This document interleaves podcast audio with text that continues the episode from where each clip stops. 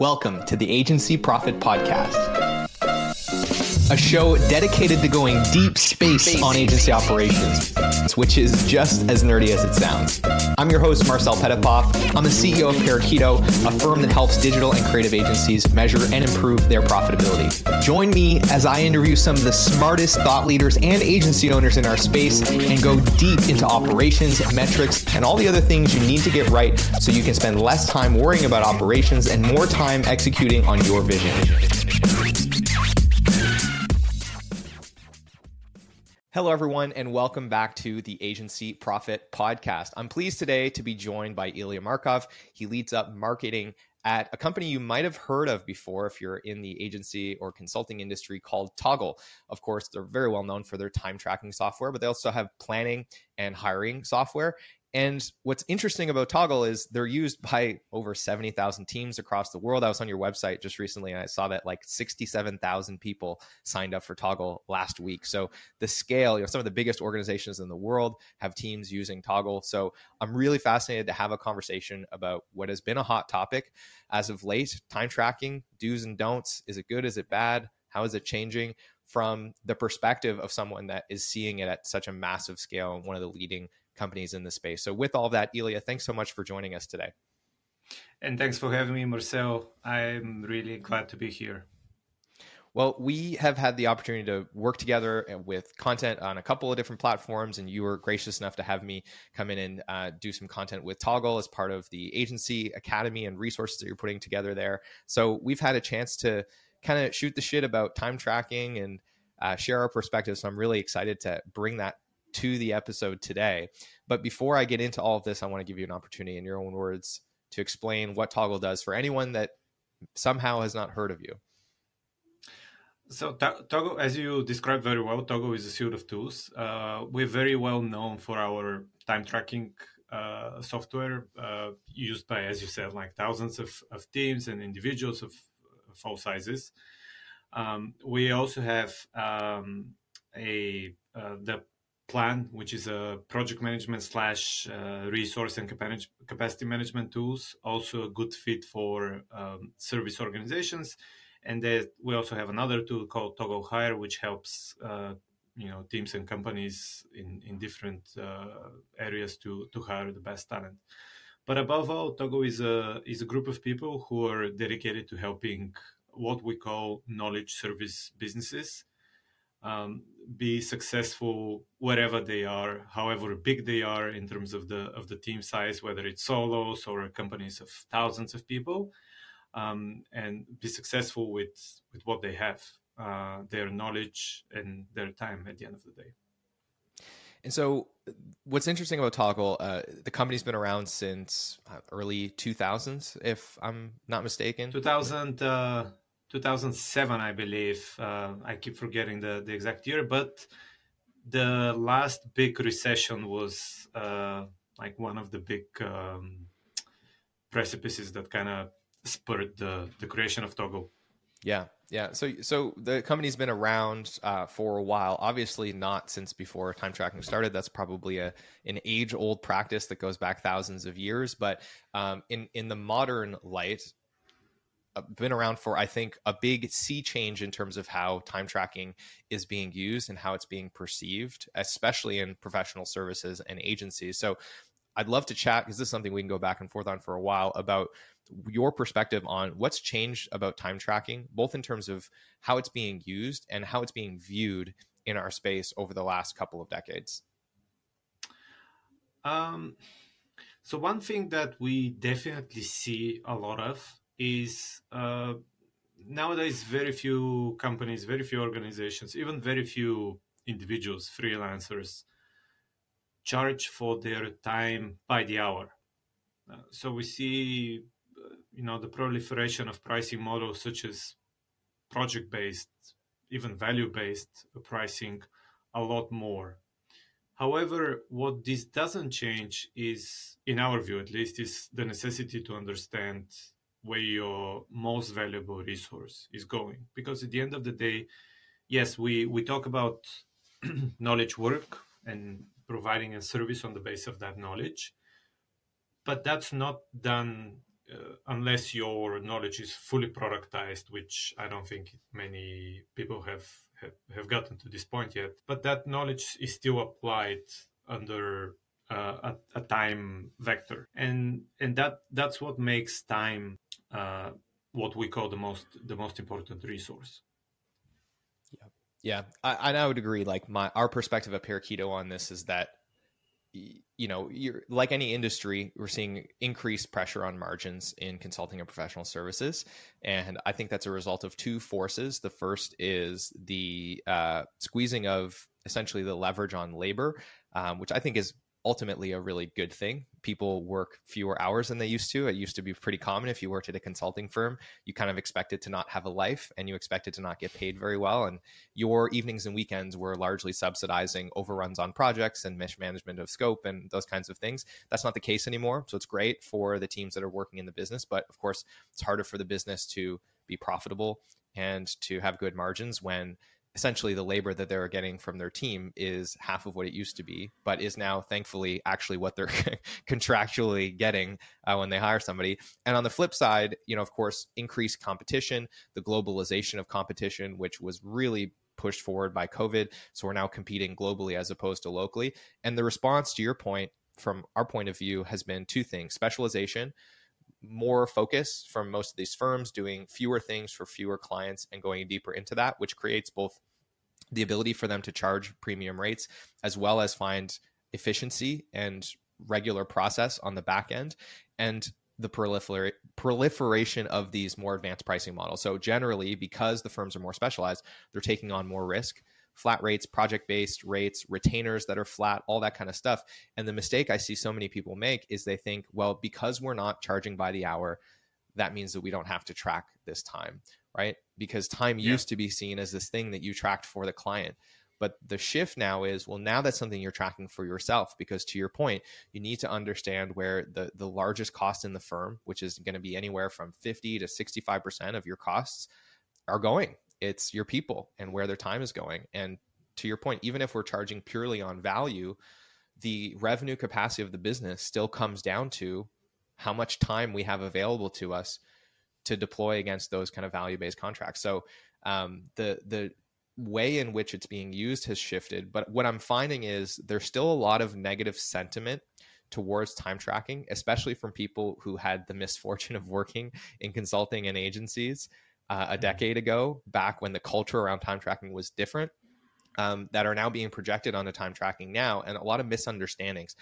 I'd love to unpack like what is some of the pushback or some of the grievances that you hear a lot from people when you start talking about time tracking in this industry.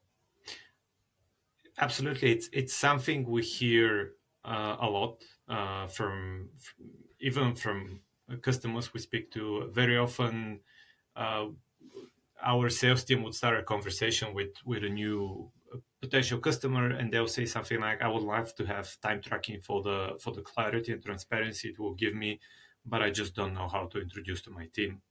Um, I, I, feel very uncomfortable uh, doing that.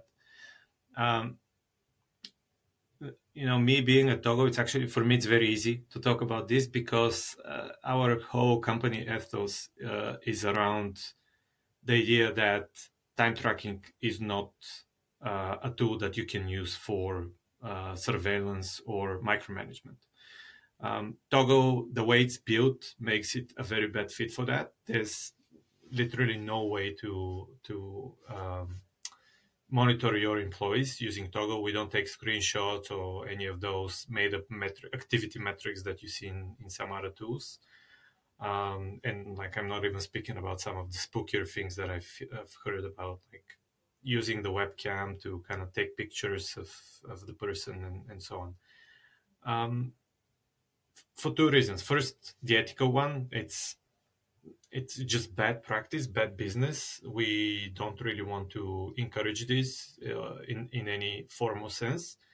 And the second one, which is probably even more important, well, I don't know if it's more important, but from the business point of view, it's probably more important in the sense that this type of monitoring just doesn't work. I mean, if you're lucky enough to grow your company, what are you gonna do? Like, you're not gonna be able to check the screenshots of 1000 people are you going to hire another 1000 people to just police everyone else um, how how is that going to work it's it's just not a fair uh, it's not a productive business practice let me put it that way um, so we try to be very clear about that from from from the get-go uh, if we have people coming to talk to us about that use for time tracking, we usually just point them in the direction of a, of a competitor who might be a better fit for them. Um, we still see that even with that limita- these limitations within the software, some uh, owners, managers try to use time tracking as a management or micromanagement tool. But again, it's something that doesn't scale very well. Do you want some free resources to help you measure and improve your profitability? If you do, then I want to tell you about our agency profitability toolkit, which you can grab absolutely free in the show notes or by heading to parakeeto.com forward slash toolkit. It's packed with training videos, cheat sheets, templates, and all kinds of other great resources to help you start measuring and improving the essential metrics that are going to drive better profitability in your business. And it's helped thousands of other agencies around the world do the same. So I want to encourage you to go and grab a copy of that. And if you'd rather get in the fast lane and just have our team of experts guide you through the process of measuring and improving your profitability, then I want to encourage you to apply for a consultation at parakeeto.com. And with that, I want to thank you again for tuning in. I hope you enjoy the episode and I'll let you get back to it. Yeah. Yeah, I think what you've described is is aligned with kind of what we see as well. And what's interesting about this is, you know, you talk about surveillance and the negative effects that it has on a lot of these things what's interesting to me is uh, the ultimate level of course with time tracking data is that you're closing the loop in that the people that are submitting the timesheets are then going to have that data reflected back to them and you're going to recruit them into a conversation about what can we learn from this? Right? But that is the feedback loop that's missing in so many firms where the only people looking at this stuff are the owners or the management team and because that feedback loop isn't there, because the team isn't privy to how the information is being used, they'll often come up with their own story in their mind about how it's being used w- without having been given that clarity. And that story is usually one of survey whether that's happening or not it usually comes down to it's surveillance it's productivity they're trying to see if i'm working a lot I'm going to make it seem like I'm working 40 hours a week, even though I'm not. I'm going to make it seem like it took me four hours to do this task, even though it only took me two. When you get into these kinds of dynamics, when you start seeing this kind of stuff in your time tracking data, it should be a really clear sign that, hey, the way in which we're communicating about this and the level at which we're involving our team is not adequate. However, I find that the blocker that most teams have to closing that feedback loop and getting the information back in front of their team is they don't have enough confidence in their ability to understand and model the data. And so, of course, they're hesitant to then open it up because if they do that, then they're going to expose all of their, you know, the flaws in their thinking or their misunderstanding. So, what are some of the keys to getting the right implementation and building that level of confidence so that you can then actually open this up and turn it into fuel for productive conversations and buy-in and all the good things that can come from having transparency around this data? Mm-hmm. Uh, we like to talk about several principles when it comes to time tracking. First of all, uh, we believe everyone should do it. Everyone on the team, uh, you know, kind of to build the habit um, and instill the behavior, instill, make it part of the culture, sort of thing. Then introduce it to the team, explain what the benefit is to everyone, and then you have to kind of show how that benefits every member of the team. So um, go and have conversations about uh, in a in a very non-aggressive way, if you like. Go and have the conversations about um, you like we expect you to clock in 30 hours maybe a week but you've actually been clocking more so we need to figure out how to get you to those 30 hours so you're not working too much so have these beneficial conversations which show every member of the team how uh, the data they're generating is actually used to to help them out, not just to kind of. Uh, another one uh, is make sure time tracking is not just something that you know we introduce it, we teach everyone how to do it, we make it part of the employee handbook. So whenever someone new joins, they kind of read the paragraph on how to do time tracking. But actually, keep the education ongoing and also keep improving how you're doing it. So maybe ideas will come from your team on how to, to improve that.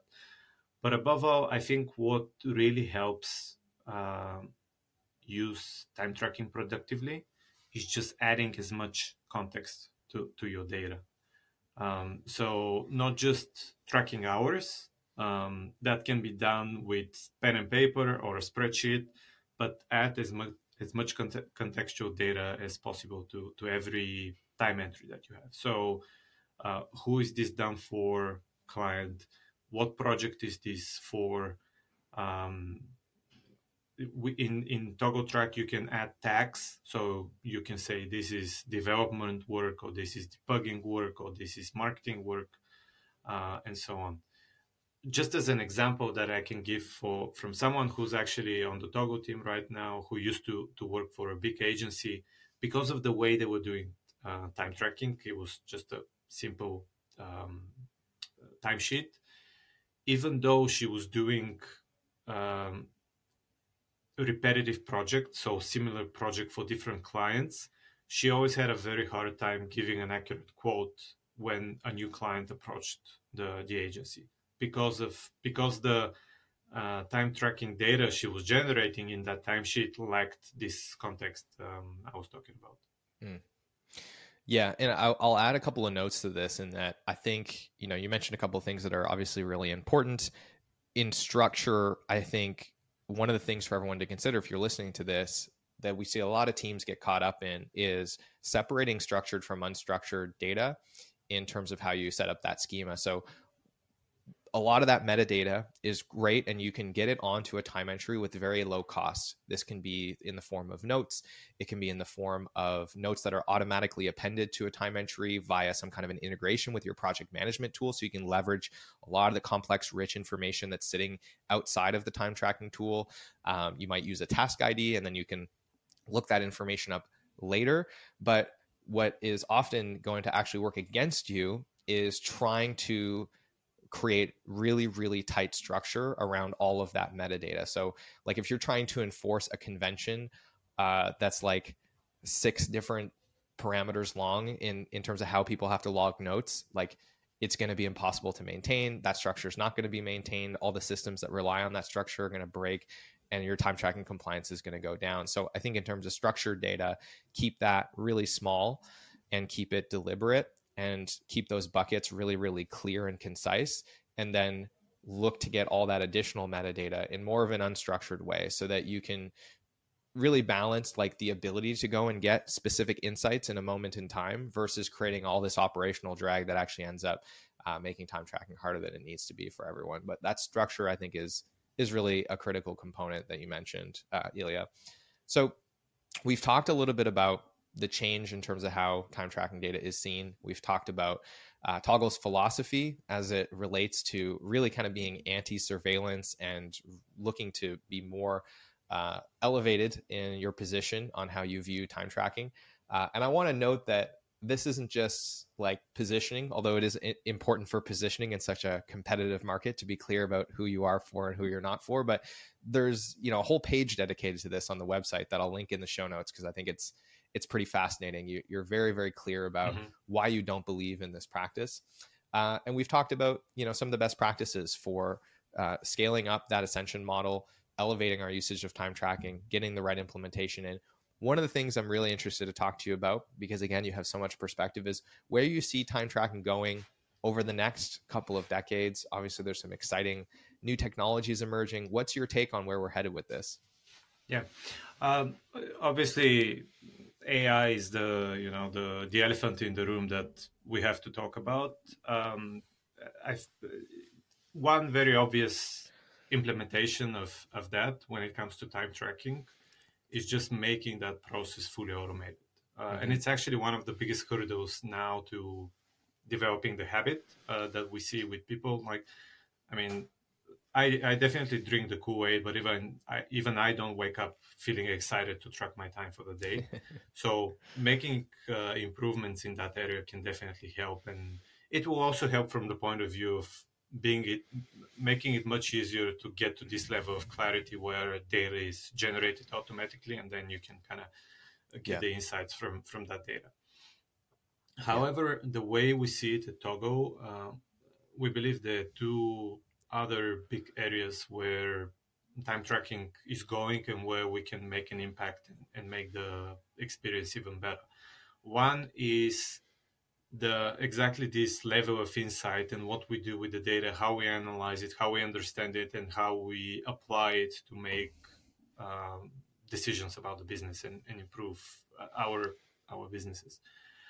Um, that's one area, and the other one is something that I kind of touched upon, but using uh, again that data generated to kind of get to a level where you're proactive in what you need to do. So being able to hire before uh, you are pressed by all the work that you have to all the client work that you have to do or kind of getting a early warning signal that it's time to start bring to start generating new business because um, you're about to kind of wrap it up with a few clients or you might lose uh, someone so mm-hmm. these are three specific areas where i think the market for time tracking is exciting yeah, I agree. Uh, and I'm going to say things that you're probably not allowed to say that are more specific in terms of like how, how I imagine this stuff uh, will mm-hmm. work because I don't I don't have any implications into your roadmap. But um, I agree. I think that's the progression. The first order of business has to be compliance because time tracking data is really only as useful as it is complete.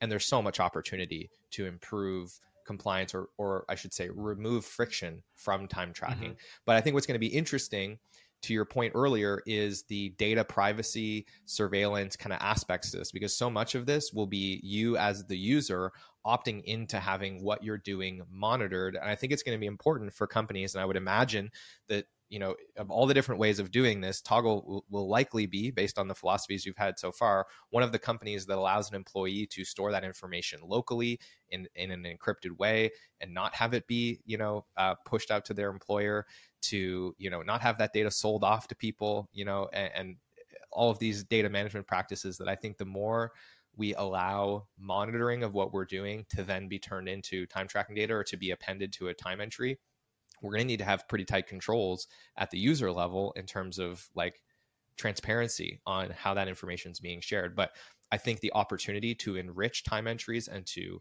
help remove friction from time tracking is massive with ai and to your point also inferring um, inf- inferring and getting value out of that information is going to be huge. The one thing that I think a lot of people are overlooking is how important the structure of the data is going to be to getting those insights. Because even now in training AI mm-hmm. models, so much of the cost and time goes into creating structured data sets to train these models on.